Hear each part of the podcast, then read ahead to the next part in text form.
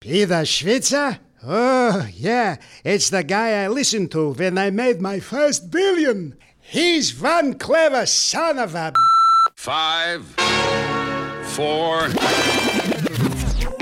We're online. The hottest internet station. It's time for the Switzer Show with the guy who makes getting richer easier than running up a credit card bill, Peter Switzer.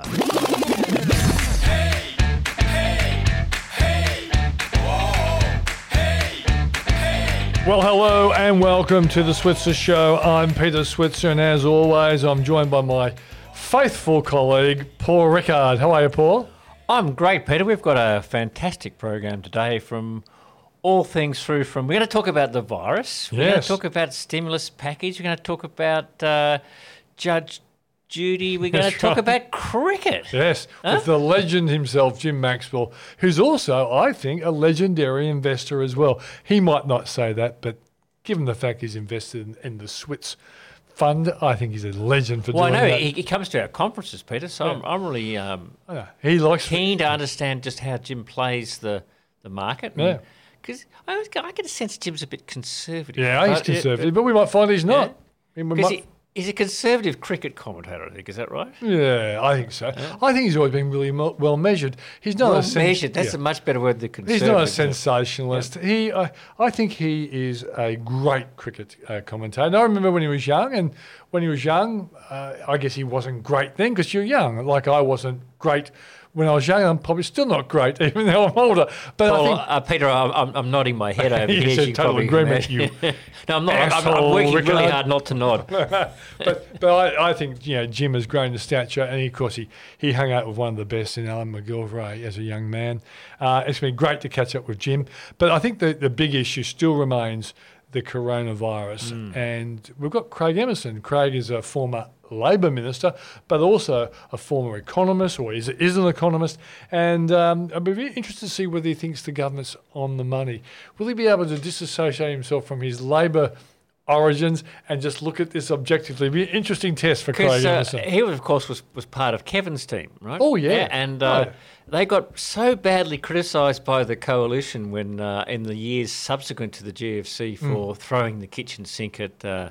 The GFC. At the GFC. And they were right, by the way. Uh, well, they were sort of right. But, no, they were but- definitely right. But they did. But we did have school halls. We had cash for clunkers. We had. Uh, well, the, well, the oh, we pink had- we had bats the was pink the only. bats. That's the one. But that was. But the idea was okay. The execution was It, hopeless. it wasn't just pink bats. It was cash for clunkers. Remember that? Oh, yeah. Yeah. There- were school- some crazy And we had school halls. That we were having an electronic revolution Yeah, called the internet, and we're building school halls and school libraries of all things, right? Yeah. Anyhow, but uh, now uh, the Morrison government's throwing the kitchen sink at it. So I guess. Um, It'd be interesting to see how he assesses it. How they anyway, assess- yeah. and then we've got Jim Maxwell up following Craig, and we, as I said, we're going to talk to Jim about cricket as well as investing. And then my sister, Kaye Switzer, comes on the program. this is a family podcast now, is it? It's a family Uh, podcast. This is Peter, Paul, and Kaye. Is Yeah, that work? it, yeah. No? Peter P- Kaye. PPKs. That sounds like a, a private equity group. But look, basically, my sister lives and works in Hollywood, and LA is lo- in lockdown big time. And we want to see what it's like. A, what it's like living in a lockdown situation. Is she seeing any signs that you know things are getting better? And and I guess LA's assessment of Donald Trump's performance is going to be very interesting as well.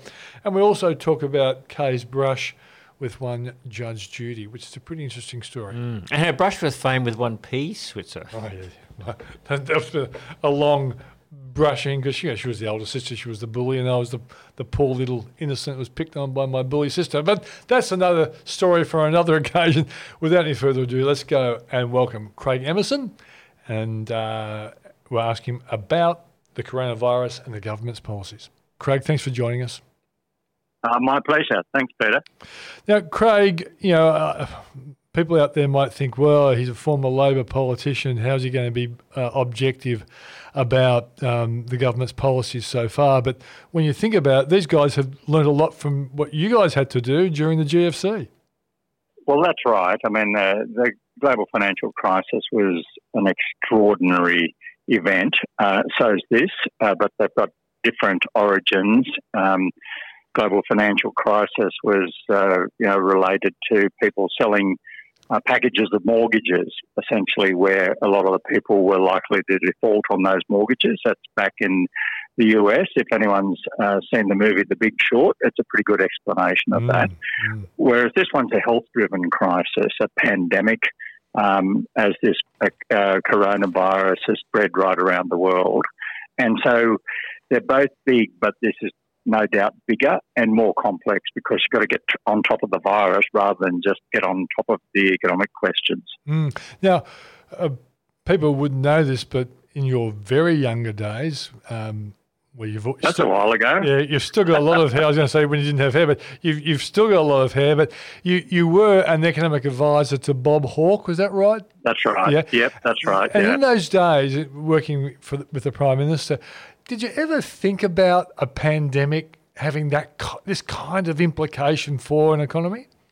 No, not at all. In fact, uh, that would have all predated even, I think, SARS and you know the other viruses that have um, uh, afflicted the world since then. Mm. Um, the AIDS crisis was uh, just occurring, mm. so there was a sense that you know there, there was uh, potential for uh, big destruction, you know, uh, of people's lives and and indeed their death uh, associated with that. And you might have seen Bill Bowtell has had a lot to say about this um, coronavirus. He actually brought together the AIDS advertising campaign, which was very shocking in uh, the way it presented. Uh, you know the risks mm. of spreading AIDS, the Grim Reaper ads yeah. people talk about. That was Simon uh, Reynolds, wasn't it? Simon Reynolds. It was. Uh, yeah, no, yeah it worked. I mean, there was criticism at the time that, um, well, hold on, AIDS is uh, can be transmitted amongst um, uh, gay couples, but it's the transmission from you know heterosexuals is very limited and all that. Well, this just kind of took no prisoners. It just said everyone's at risk, and the purpose of that was to get people really to focus on their behaviour. And um, you know, it, it, was a successful uh, ca- advertising campaign. It does remind me you know, of the need for these sorts of campaigns um, in a pandemic or an epidemic like that, because uh, you really can't pull your punches and say, well, it's not too bad, because then people behave that way. Yeah. And we probably saw a little bit of that early on uh, mm. in the coronavirus. You know, take the Bondi Beach behaviour, mm. for example. Um, even people coming back to Australia um, from overseas ticking boxes and walking through airports, uh, jumping into cabs or onto mm. domestic flights and bringing the virus in that way. It'll never happen again, will it? I think that that's right, Tom. The, you know, uh, uh, sorry, Peter. We don't know what could come next, but there's a lot of lessons that have been uh, learned from this one. Okay, Let, us focus on the economics. And, and Craig, you know, I always love to be optimistic if I can, but to me, in, in being an economist as well, trying to work out what's going to happen relies on stuff that people like you and I aren't trained to be good at, namely the virus data. Is that going to be the critical factor for both economic growth going forward and the stock market? Uh, yes, I think so, because um, when you think about this, uh, so the virus has hit, the virus has been spreading, the virus is still spreading at what point does a national government confidently say, let's open everything up again? Yeah. Or even open up things in stages, you know? You, know, we don't have a vaccine. The likelihood of a vaccine in the next six months is very low. Um, and because of that, it's a, it's like what a difficult decision. You know the economy is struggling. You know people are out of work. You know that businesses are being destroyed. But if you say, look, let's just see how we go, and we'll uh, allow the pubs to reopen, the restaurants, and you know, and all of that sort of stuff. And then the virus takes off again. That's a catastrophe, mm. um, you know, for for the people of Australia and politically. So I, I imagine. Uh, to use an economic term, there'll be a bit of risk aversion here in the decision making processes. You'd really need to feel that you're on top of this and you have contained the spread and it wouldn't start again. Yep. I remember during the GFC, um, um, my my friends and colleagues in the uh, the coalition didn't like what you guys were doing. Um, effectively taking on Keynesian policies to save us from recession. And uh, I, I disagree with the coalition. I thought you guys were absolutely, absolutely on the money. And you successfully avoided um, uh, unemployment going over 6%. That was a a great strategy, I, I, think, at the time. Um, and we're not always Keynesians, but I think when you get these kind of threats of either recession or depression, you've got to be a Keynesian. What do you think the, the Morrison government, you think they've got the right strategy with the packages you've seen so far?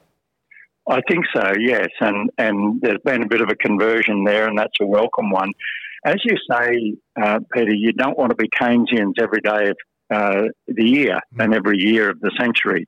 Uh, in fact, uh, John Maynard Keynes made his name during the Great Depression. Mm. So he was living and um, prescribing uh, economic policies in the context of the Great Depression. Um, you don't actually ordinarily adopt those policies when growth is strong, uh, but uh, it wasn't strong during the global financial crisis, and it's certainly not strong now. In fact, it's negative, and everyone accepts that. Um, so economics really should be for the times rather than just have one rule for all circumstances. No one does that in the medical profession. No one does it in the legal profession. No one does it in the scientific profession. Why would you do it in the economics profession? Mm. You know, uh, uh going back to 2008, I remember. Uh, probably was February of 2008, and you you might remember this, this time as well because I was writing for the Australian at the time, and the Reserve Bank actually raised interest rates in I think February or March of 2008. And I asked the question, why would you be doing that? Because the market, the first leg of the stock market fall happened in November of 2007. And I remember Philippa Malmgren from the Canonbury Group was in Australia for Deutsche Bank. And I asked her the question at, at a luncheon, do you think our Reserve Bank has made a mistake raising interest rates now? And she looked at me and she said, your bank's going to have to turn on the dime. But they didn't actually cut rates, and they were the first reserve bank or central bank in the world to cut rates in September. Uh, during that time, did you think that the, the central bank um, kind of waited too long? And I asked that question in, in the context that I'm rapt that central banks and governments have responded the quickest I've mm. ever seen them respond in my yeah. entire look, looking at economics. Yeah, well, I think probably your analysis is right. I will, I will remember um, during the uh, 19, uh, 2007 election, uh, the Reserve Bank actually raised interest rates during the election campaign. Yeah, yeah. John Howard was furious with them.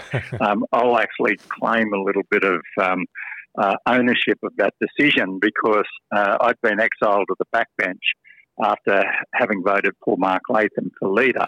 um, so, and but on the backbench, I was able to be the deputy uh, chair of the House of Representatives Economics Committee, and I asked Glenn Stevens. Uh, this question if the economic circumstances and numbers warranted an increase by the Reserve Bank in interest rates, during an election campaign, would you do it? And he said, well, of course, we have a responsibility to do that. We're independent. Well, the statistics did warrant it because inflation was still, you know, was, mm. was quite strong and so on. So they did it then. And then, as you say, they kept doing it because they were trying to deal with these inflationary pressures. Then whack, mm. along comes the global financial crisis, and maybe they did um, wait too long to, you know, change gear and change direction. Mm. So, taking everything in that you're you're looking at right now, what's your best guess of what's going to happen to the Australian economy for the rest of this year? Uh, look, I think the government itself has accepted the argument that the task is to keep as many businesses connected to the economy as possible and as many workers connected to their businesses. The relevance of this is there's a lot of what I might call social capital in terms of the relationships uh, of businesses with their suppliers and with you know their customers and of workers to their businesses that employ them. Once all those links are broken, you really are destroying a lot of value. You're destroying assets that are built up over a long period of time. And with, in particular, this third set of measures with the wage subsidy, it's very much directed to maintaining those links as mm. well as possible. Mm. Having said that, you know, we've got large parts of the economy that are just closed down. I haven't done any numerical um, calculations, but you know, there seems no doubt that we'll be in recession uh, during you know the course of this year. The question then, if um, your listeners could imagine a V or an L or a U. Mm. The ideal in these terrible circumstances is a V. So you go down and then you bounce straight back up. Um, I don't think that's likely. I think that because the virus, as you said, there's no vaccine at this stage, Mm. Um, things will have to remain closed for longer. Uh, international travel and international trade will be hampered and so on. So it's going to look like an L. So you go down and then you stay at the bottom for a while. You want then that to be a U as quickly as possible, not an L indefinitely. And so I think the task between a V and an L and a U is to try to get a U going because a V, I think, is off the table. Yeah.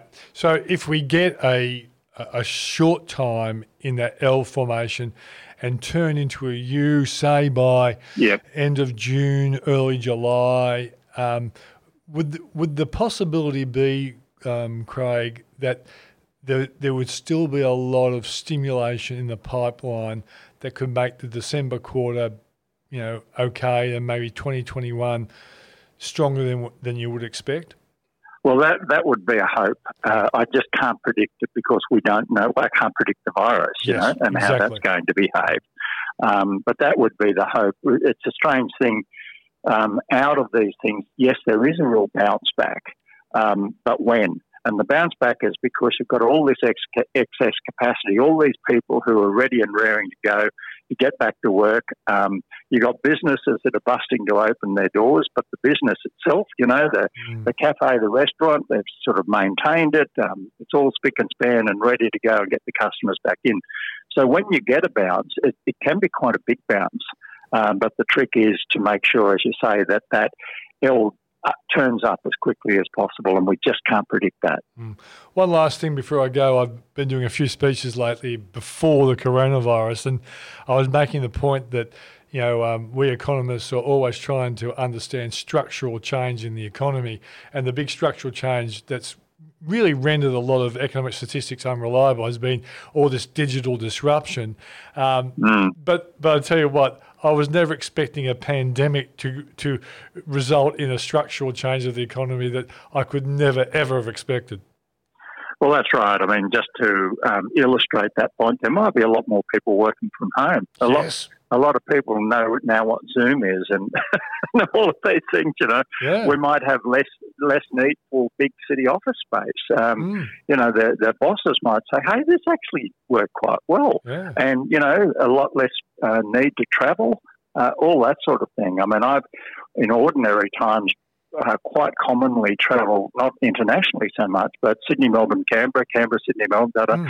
Well, you know, I'm doing all that online now, and I'm not saying there's no need for travel, but Yeah. I reckon um, employers and their workers will say, "Gee, do we actually have to you know, jump on in cabs and Ubers and get on?" uh, Go to airports and wait for three quarters of an hour, and then do the same thing at the other end, Yeah. um, flying. You know, or maybe we can meet each other, get to know each other a bit, and work online. So that's just one example Yeah. as you know the sorts of changes that you're talking about. The final one that I'm more actually worried about is whether there's a real resort to nationalism Mm, over um, regionalism and multilateralism. That is, will we turn in? I think in Australia we won't. Uh, because neither political party has a strong in- instinct to protectionism. I think the US will continue to do so, and uh, other countries will probably say we need to be more self-sufficient on a whole lot of things. So that actually, you know, stifles um, the growth in prosperity, and that's going to be one of the big challenges coming out the other end of this. yeah, very good point. Craig Emerson, thanks for joining us on the program. Okay, thanks very much, Peter. And that was Craig Emerson, um, and I think he's been very well balanced. Now, Paul, you missed out on that interview, but uh, you're back in the studio, it's time for a word from our sponsor. And that sponsor, of course, is the Switzer Report, Peter, um, which, of course, is uh, a publication we send out three times a week Mondays, Thursdays, and, and um, Saturdays, designed for people who want to uh, manage their own money. And make a lot of money. make a lot of money. market. And uh, so we work on providing the assistance and support in terms of the strategies, the stocks, the asset allocation. We have a great team of uh, of, of writers, people like Tony Featherston, I reckon probably Writers slash investors. yeah, probably the, the best in the business. I would rate Tony, uh, James Dunn, uh, Charlie Aitken, yours truly, Peter Switzer, and of course yours truly, Paul Rickard. That'd be used truly rather. Yeah, I don't- I think- I say yours truly. Yeah. You, I you would say use. Oh no, that's, that's Yeah, Ru- Rudi Filapek Vandyck. I mean, we have some of the best. Uh, And what we're trying to do, we, we know that a lot of people want to manage their own money, right? And uh, but yeah, the, the question we all have is sometimes you just need a little bit of support and ideas. We money try to, mentoring. Yeah, it's a bit, it is a bit of money mentoring, Yeah. and that's the Switzer Report, um, our, our our number one publication for our, our best clients, and um, How do yeah. they get to it? How do they get they go to switzerreport.com.au. Gee, how hard was that? That wasn't too hard for that. you, but we had to look uh, somewhere. Uh, and um, you can take a free trial. You can sign up uh, right away, whatever you, you like, get a trial Mm. for a month. But if you do do a trial, we're doing a webinar for our clients on Friday. Yep. Uh, so at 12.30 Eastern Standard Time. So if you uh, take a trial, you'll be able to be eligible for that webinar. And lots of those clients are looking for buying opportunities. And they're going to put us under pressure with a lot of questions about stocks. And um, Hmm. I think, you know, we've, we've talked about, Peter, what stocks are going to do well in a recovery. I think that's... and which um, ones won't? and which ones won't, which I'm also interested in as well. Okay, so it's switzerreport.com.au. That was a very long ad. It was, but it's a pretty valuable ad. Well, we're talking to uh, one of the legends of Australian cricket, a guy by the name of Jim Maxwell, who is the voice of ABC cricket and has been for, I guess, at least three decades. I, I guess you'll correct me on, that on that score. But Jim, welcome to the Switzer program. Nice to be on your show, Peter, and uh, I'm a great su- supporter of what you're about, and uh, quite a few other of uh, those around the place who know h- how to pick the market, if we can know how to pick it at the moment. now, of course, uh, I've got Paul Rickard here as well, and Paul's a, a great fan of the great Jim Maxwell as well. I sure am, Jim. So great to have you on the show.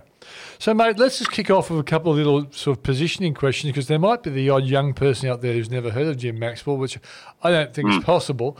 But maybe the, the dominance of Channel 9 cricket might have meant they haven't had the, the great uh, joy of listening to you on the ABC. When did you start commenta- commentating for the ABC? Uh, I had to tell you this, it was 1973. I started in the ABC, and I was lucky enough as a trainee to be on air doing cricket within six months of um, arriving in down there in, in William Street in one of the, the many offices that the ABC had spread all over the city and the uh, Tarman in those days. So I, I got on air uh, because of a um, a barrier trial I'd done on, on, on the cricket sitting in the back of the Noble stand, and so I was lucky enough to get on the air very quickly, and uh, it just went from there. Yeah, I, I remember it was the days when Alan McGilvray, of course, was the voice of cricket, and you were the apprentice. Indeed. And I always remember with great uh, joy hearing you being teased by Clive Robertson whenever you came on to do a sporting report. And I always felt so sorry for you, but it was great radio. Um, he, he was he was a shocker, old Clive. He had a great sense of humour, and the person he really used to take the Mickey out of was Dot Strong, who uh, now has a terrace named after in the ABC. She was the tea lady, and uh, she'd come in with come in with a Traymobil full of goodies at a certain time into his studio, and he'd abuse her, and and then uh, to make sure that she didn't um, abuse him back on air, he left the mic open. But anyway, it was all, it was all good fun and repartee, and uh, we, we enjoyed Clive uh, very much. Yeah, yeah, very quick wits, but it's what, what you want on the radio. Now, Jim, we do want to get to you to uh, investing because we know you're a very uh, keen and successful investor. But just a couple of more cricket questions first. Just uh, the other day marked uh, the two-year anniversary for Steve Smith, uh, his ban from the leadership team. So. Here's a the sixty-four dollar question. Uh, do you think the selectors will ever call him back to lead the Australian cricket team again? I wouldn't be surprised. Uh, I'm not too sure which other direction they can go after Tim Paine has done his time, and that might be another year or two. Um, but yes, I mean, he, he's clearly uh, the most experienced player in, in the side, and, and I'm not going to go to Dave Warner because he's got a lifetime ban. And I don't think Pat Cummins, who'd be the other likely one of this group, uh, really wants it. So uh, they're, they're in a, a, a, a bit of a conundrum there as to which way they go. But uh, the next long-term captain for Australia may not even be in the team. But you would think if there's any move, it has to be to Smith. Mm. And and would would you, would you support that? I would support it. Yes, uh, I, I, think um, as, as, foolish and as naive as he was through that incident, he was pretty harshly dealt with. Um, when you consider what the penalty would have been if it had just been the ICC giving it, and uh, Australian cricket went into a bit of a meltdown over that, uh, uh, uh over which most of it was of their own doing from the way that they were running the show. Mm. Um, but uh, you know, it's it's a bit like look, looking back on those shares you would have bought a couple of years hmm. ago. It's history. Let's move on. Uh, Smith is clearly um, our number one player, has the respect of everybody, I think, and I'm, I'm sure he's, he's won back even uh, the support of some English people who were giving him some abuse a year ago. Mm. So uh, I, I, I think he's regained respect, and, and that's important. And, and, and Marnus uh, Labuschagne, he's not. Uh, does he display uh, leadership uh, characteristics? He's a bit quirky for mine, but um, yes, perhaps uh, everyone has the chance to develop and mature, and uh, he'd be in the wings at the moment. Yes. Well, one person who has developed and mature is one Jim Maxwell. Uh, Jim, one question I do have to ask before we get into the investing side of J Maxwell is this is the period when you go into hibernation and the economy's been asked to go into hibernation. How are you coping with the, you know, like a lot of us can't cope with the cabin fever of being locked down, but this is your off season, isn't it? It was the old days you used to do rugby, but in, in lately it's just been cricket and you have a, a bit of an off season. Are you coping with the off season okay? Um, I've learned to cope with things because I've um, varied my interests. I want to be diverse. So you need to understand that apart from studying the form of the stock market, I study the form of the horses to the point right. where I actually I, I own a couple, and that keeps me really interested at the moment because it's the only sport in town, the sport of kings. Mm. Uh, I don't know how long that's going to last, um, but I mean I, I, can chew my way through an afternoon if I have to, uh, watching Sky and, and, having a bet or two, um, and, and, hoping that um, perhaps one of mine will get up and win some prize money because that's the one great thing about Australian racing, if I can give it a plug, is the prize money. Yeah. Uh, it is so far ahead of any other country in the world uh, that it's attractive if you've got a horse with four legs that can actually run uh, to be in the game. That, that, so that's that, a big if, Jim, isn't it? Oh, it's always a big if. I mean, 80% of horses that hit the ground uh, don't race. Yeah. 80% of the horses that race don't win. So the numbers are, are, much better in the stock market than they are in horse racing. I've got to say, my father uh, once said to me, who I think as a young man was um, unwisely recruited to work for a, an SP bookmaker, they called them in those days. Mm. And my father always said to me, when I started to show a little bit of interest in horses, he said, You got more chance of making money walking behind a horse with a sugar bag and a shovel than you have in actually, in actually uh, winning money on horses. So, mate, let's get to you and your interest in the stock market. When did that start? Well, it probably started seriously in terms of putting cash I- into it because I didn't have any much in those days when I just left school.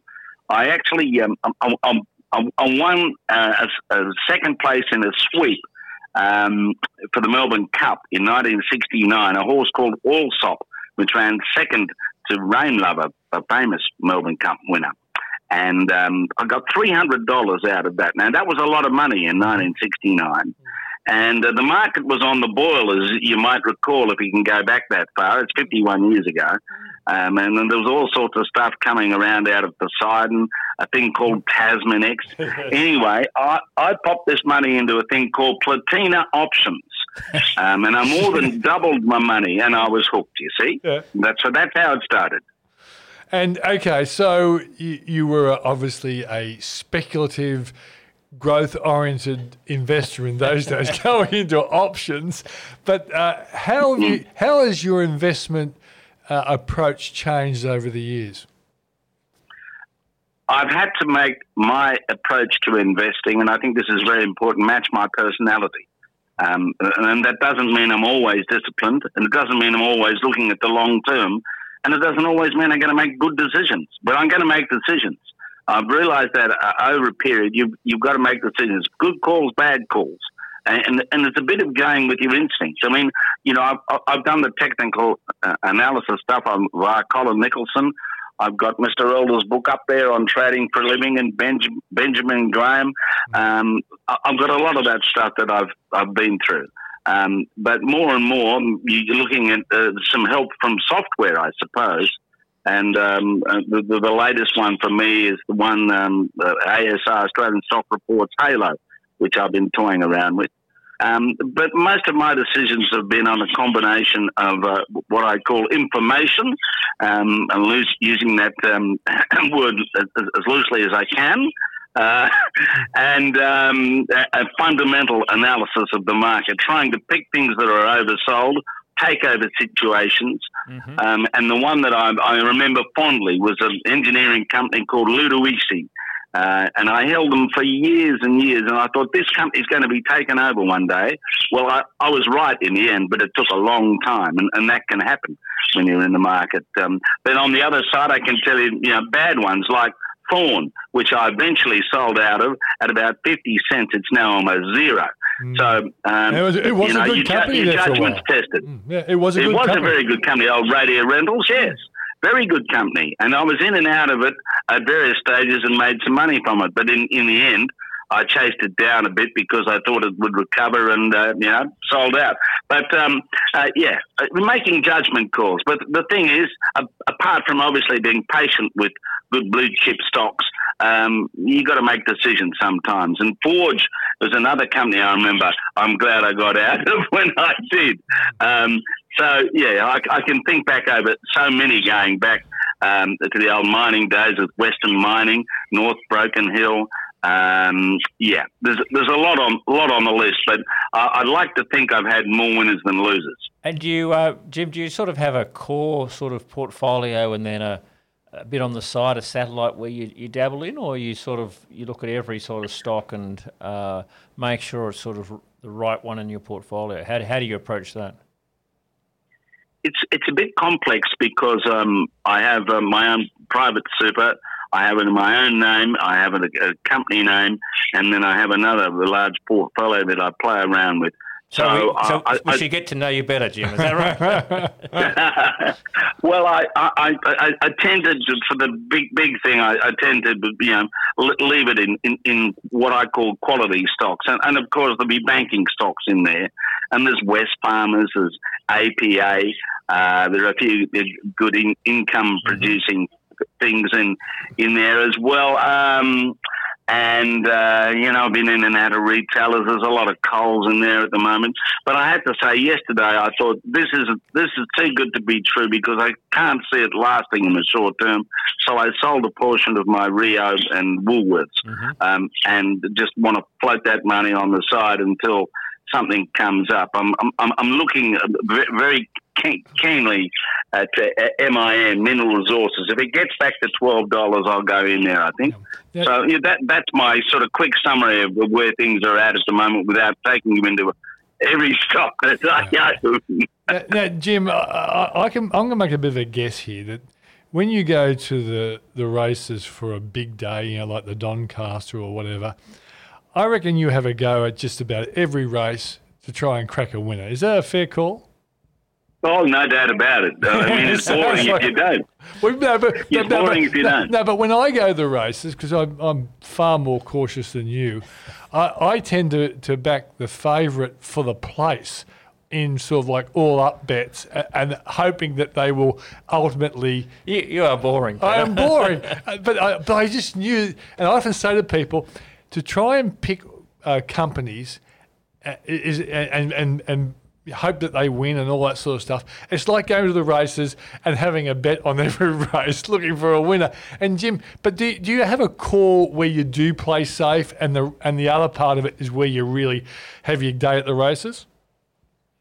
Oh well, most of it's fairly safe because it's been locked up for you know a number of years, going going way back. So and there's a fair bit of capital gain, even though the market's retraced a fair bit. Mm. Um, and you know, there's any- any number of bank shares in, involved in, in that exercise and BHP. I mean, all, all the heavyweights and and CSL is the, is the one stock that I'm annoyed about because I started buying it between 50 and 100, and then I started selling some when they got over 200, and now look at it, over Yeah. 300. But um, when do I start buying some more? When they retraced under 300, or buy them now? I don't know. But I mean, that is the most extraordinary story of the market, I think, of all time. CSL. Who would have ever thought? The Commonwealth Serum Laboratories, when they listed in the 90s, what was it, 250 a share? Yeah. Something like that. It's it's an effective uh, it's effective seventy seven cents because it had a had a, had a share split. So uh, seventy Paul seven cents watched it very up to uh, up to 340, 350, back to about two seventy, now back over three hundred. So there was your chance, Jim. Yeah, without a doubt. yes. But, but Jim, the thing I find fascinating, and other people might be too, you're actually revealing to, to normal people what you're really like. Because as a cricket commentator, I've always found you to be unbelievably fair. How you remain objective while being a, a passionate Australian that you are, but which is of course you, you need with a good quality uh, cricket commentator. But away from cricket, you're as stupid and as mad as the rest of us. Well, uh, you've got to have some madness in life. I mean, as someone said, we all go mad in the end anyway. So, um, but uh, it just hopefully out of it, I'm, you know, I'm not not penniless by the by the end of the exercise, and uh, it, it's going all right at the moment. But um, yes, look, and the other thing is about because I have control of all my trades. Right, I, I, I'm I'm um, one of those online online traders. So, um, and I get a lot of joy, a bit lo- a bit like, but more so than backing a, a fifty to one or twenty to one winner at the races, of making um, good decisions. So there's a fair bit of ego involved in all this, and as I said uh, initially, you you got to um, uh, sort of match your method to your temperament, your personality. Um, yes, you can have all sorts of rules about this and that and being disciplined and take a, a, a lot of advice from the sages like Warren Buffett. Um, but uh, you've got to do your thing and be happy with it um, or unhappy with it sometimes. Uh, but you, you, you've got to sort of extend your personality um, in, into what, what you're doing, I think. And, um, you know, it, it, it's every man for himself. You, you, you come up with these judgments. And, uh, and that's, that's what I've realized after a long period of time that um, I can't force myself to do something that is against the grain, against the way I behave. And so, if some people interpret it as being a bit mad, uh, well, that's what it is. Well, I tell you what, I, I do uh, appreciate the fact that you're an investor in the Switzer Dividend Growth Fund, showing that at times you are a safe investor. I am a safe investor, and I keep churning the dividend back into it, as I do with Magell- Magellan. I mean, I, that was the other other one I, I bought into the flagship fund, and I did sell off a quarter of them at seventy dollars. So I was pleased about that. Um, and then now I'm gradually pumping it back into MICH and all the other ones that they've got. I mean, he's a great stock picker, uh, that Hamish Douglass and his boys. He sure Done is. very, very well. Yep. Yeah. So, um, I mean, I'm, I follow a bit, I follow a bit of everyone, but I'm, I'm certainly following the companies you've invested in and your own fund, which is going well. Okay, mate. Well, whenever you do retire, we'll give you a job here as Chief Investment Officer. Thanks, Jim. it's lovely to talk with you, and I hope everyone's enjoyed it. Yeah, for sure. Thanks very much. That's Jim Maxwell, the legend of ABC Cricket. Once again, it's time for a word from our sponsor. And what are we going to sponsor this time, Paul? Look, blank face over here, Peter, but, but I think it's got to be join the Rich Club. Why not? Why What- wouldn't what you a want to great join the idea. Rich Club? And how much do you pay to join the Rich Club? Only twenty four dollars and ninety five cents. There could be some postage and handling on top of that, I think. but probably uh, would but but that goes to Australia Post, not us. It's the cheapest way of becoming rich, I reckon. Twenty four Yeah, ninety five. we're giving it away, aren't Is we? it tax deductible? Well, it could well be. Yeah, absolutely. If, if you're an investor uh, and uh, you, you, you've got an investment portfolio, it, sh- it should be tax deductible. If you're a super fund and you're in the accumulation mode, it could Great be tax idea. deductible. Um, so yeah, for some case, some some it's And I believe the superannuation chapter was so well written. Well, look, it does have an author called a P. Switzer, but um, there were a number of chapters that were authored by somebody else, uh, including the superannuation chapter. Could In have fact, been P, could have been P. Rickard. could have been P. Rickard. You can see it somewhere in the very fine print about page. Yeah. I don't know. I know, you, you, you, you you can't. whinged about that last week. I I about it that I again. didn't give you enough. Yeah. I'm whinging about it again. okay, right? next book, even though you won't be asked to do anything, I will give you a bit of praise. So that's uh, Swi- Switzer. And where do you get it from? Yeah, I think it's called Switzer Store, not, not plural. Yeah, Switzer uh, Store. we, and we, ma- com and we made a mistake about not. I don't know why. No, because we've only got one store. If we had two stores, it'd be Switzer Stores. What is he, a nutcase or something? Uh, anyway, switzerstore.com.au, twenty four ninety five. Join the O'Risk Club We'll be back in a moment with our next guest, my sister, Kaye Switzer. Well, this is a little bit unusual in the sense that I'm actually interviewing my sister, Kaye Switzer, who lives in LA, and Paul Rickard and myself are a interested in how she's personally coping with the lockdown, but we're also interested in how the city's doing as a bit of a barometer of how America's generally going and coping with uh, the battle against the coronavirus and also the battle for the US economy and um, the the economy of California is one of the biggest economies in the world. Even though it's a it's a state, it's a huge economy. So, Kaye, welcome to the program.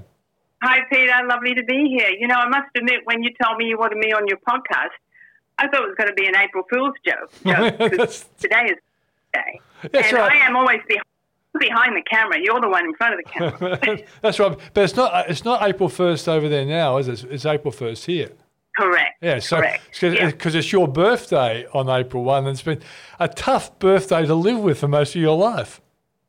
Yeah, come on. Remember, you were always jealous because your birthday was days before mine, and you didn't get anywhere near the number of birthday cards that I got. Yeah, that's true. That's true. And, and Kaye, this isn't any substitute call for Peter calling on the proper first of April your time to wish you a happy birthday. So um, I think it could be a tax deductible call. he's thinking about everything, everything financial. But let, maybe we should start by uh, talking about uh, what it's like uh, to be in a city Yeah. uh, subject to a lockdown. Well, I got to tell you, when we changed the clocks earlier this month, I don't think anybody expected we'd be going from standard time to the twilight zone. Because, and that's how it feels. It really feels like we're in the twilight zone, with you know 40 million uh, Californians sequestered to their homes in lockdown, with only the essentials. You know, no friends or visitors, no family can visit, no um, only uh, you know maintaining six feet distance from others, no visiting hospitals or nursing homes.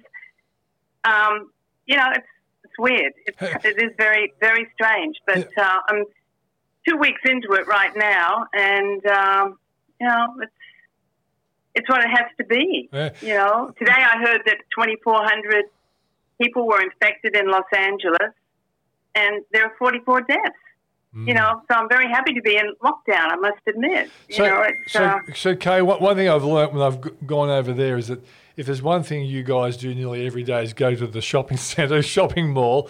Are, are you guys sort of having cabin fever as a consequence of not being able to get out and interact with people? And is it true when you go out you have to wear gloves and masks? Yeah, exactly. Yeah. So last week, the first week we were in lockdown, um, I went to the supermarket like every other day, or, or the pharmacy, and I'm, I'm wearing a mask, latex gloves, um, practicing social distancing. Uh, but this week, I've decided I'm not even going to go out because I heard there's going to be a surge of infections, and I heard that from um, a doctor, infectious disease doctor, that they're expecting a surge of infections this week. So I'm not leaving the house. And and as you know, my partner had a uh, open heart surgery last year and suffered from many infections after that. So she's totally locked in. She cannot. Nobody can come to the house be- for that reason because she's very vulnerable. And uh, um, you know, we have friends that will call up and say, "Do you need groceries?" And they'll go and pick them up for us and leave them at the front door. Um, is there hostility when you do actually meet people because everyone's afraid that one person might be the potential infector? Yeah, it is. It is that way. Um, I must admit, even when I, I I went to the supermarket yesterday to stock up for the for the next couple of weeks, and uh, you know, you you're walking around, you've got your mask on, everyone's got masks and gloves on, and it's kind of it's weird. If somebody gets a bit close to you, you kind of give them a dirty look. They can't see you because you've got a mask on, giving them a dirty look.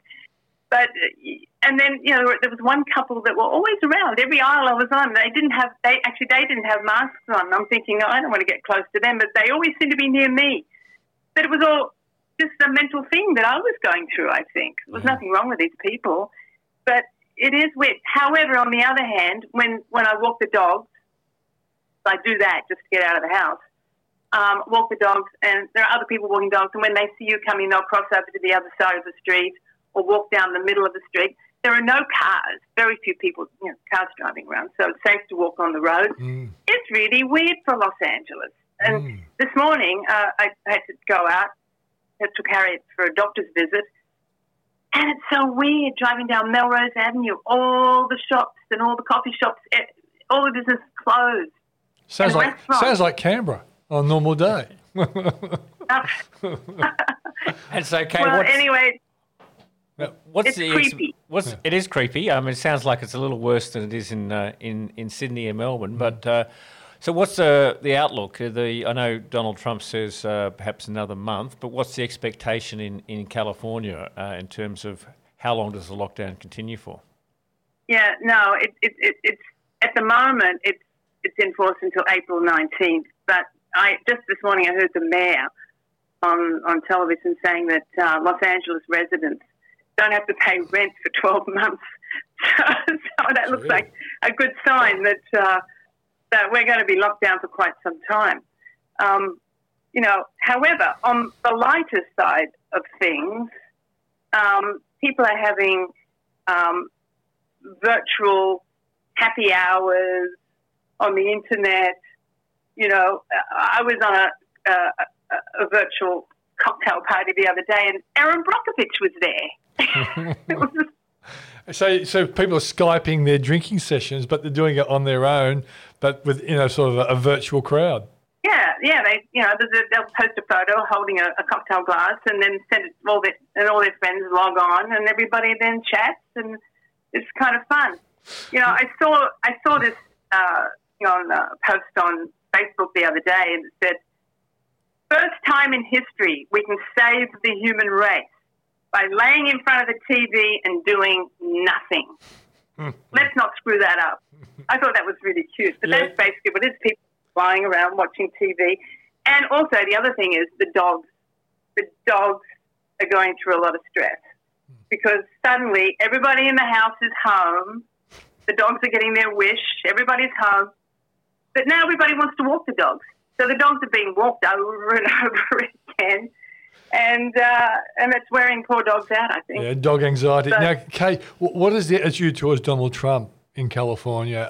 Is he being held responsible, or is he being seen as a good leader during this um, challenging times?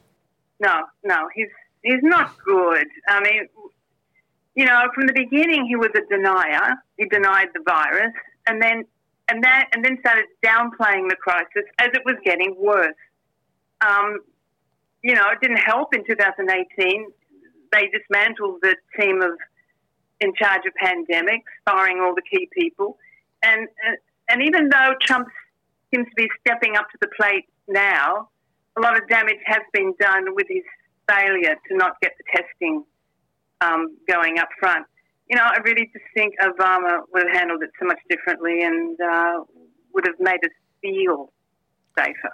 Okay, now one thing I should throw in um, is that uh, part of the reason why you're in America is that you started started a little television show called Judge Judy, um, and um, but in recent times um, you've uh, decided to sue Judge Judy.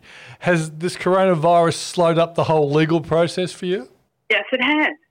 As a matter of fact, yeah, I have actually have a trial date scheduled for March fifteenth of next year, but the um, the courts are all closed, so there's going to be a backup. So I think that's probably it's probably going to be continued. But you know, it's uh, yeah. I found I found Judge Judy in 1995. Got her on the air in 1996, and uh, there. Oh, well, interesting.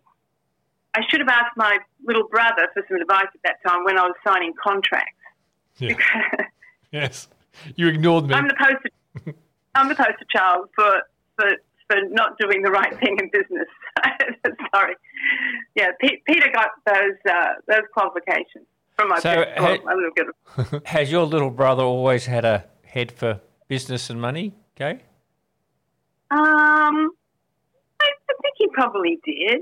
Uh, I, think, to be honest, like I was, uh, I was wondering about that earlier. Um, I, I'm- I just can't think of uh, a time when he was a little boy, if he started any businesses or anything. I'd love to be able to tell a story like that. Yeah, Peter, Peter sold cookies or something, but I can't remember. But he, he didn't come and try to control your pocket money or put a budget around you, or uh, you just you just brushed him aside as the as the older sister, did you? Or was it, Yeah, that's it- pretty well it, Paul. I think you, you've nailed that. But but certainly, I did go to the markets more than you did with Dad because Dad Dad had a business supplying cafes and restaurants with fruit and vegetables.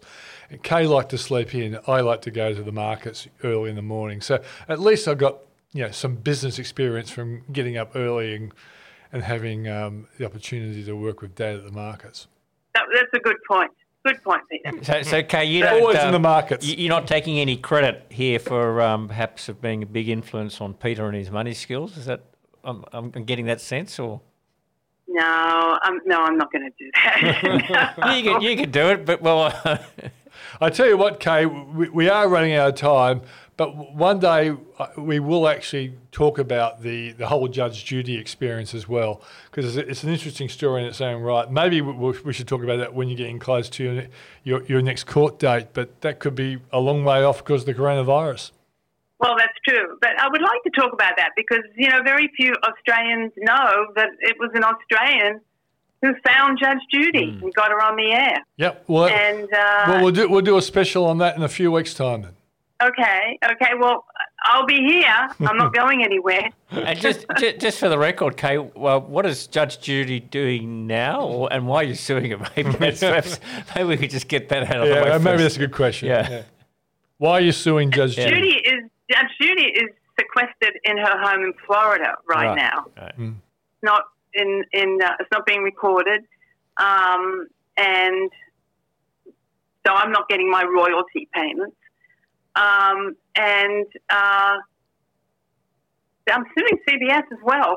Right, That's part of, Well, maybe but it's, it's all to do with it's all to do with reruns.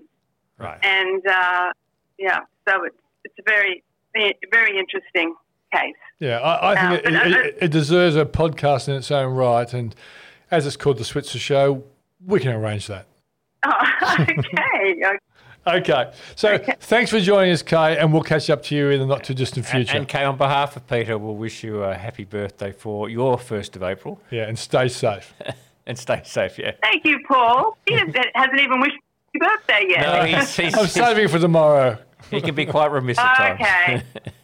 Okay. Thanks for joining us. Well, that's the show, Paul. Um, a variety of guests and very insightful, I think. Well, we tied up uh, cricket. We tied up uh, COVID nineteen. We Yeah, added, added uh, Judge Judge Judy. Yeah. Who would have thought and, that? And uh, and the stimulus package. Um, so it's I think we've done pretty well. I won't say we covered went around the globe, but we we certainly Hmm. put some different parts into the mix. Yeah, and our producer John Bragg wants us to do a major expose on Judge Judy, which we might put in the pipeline. Quitting time!